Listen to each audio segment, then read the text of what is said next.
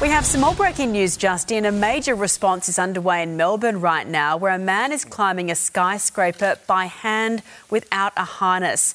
Now, he's scaling the building in the C B D on the corner of Elizabeth and A. Beckett Street. This is just behind the Queen Victoria markets.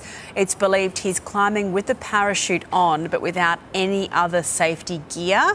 Uh, this is just breaking in Melbourne now, so we'll bring in more details as they come to hand, more pictures too.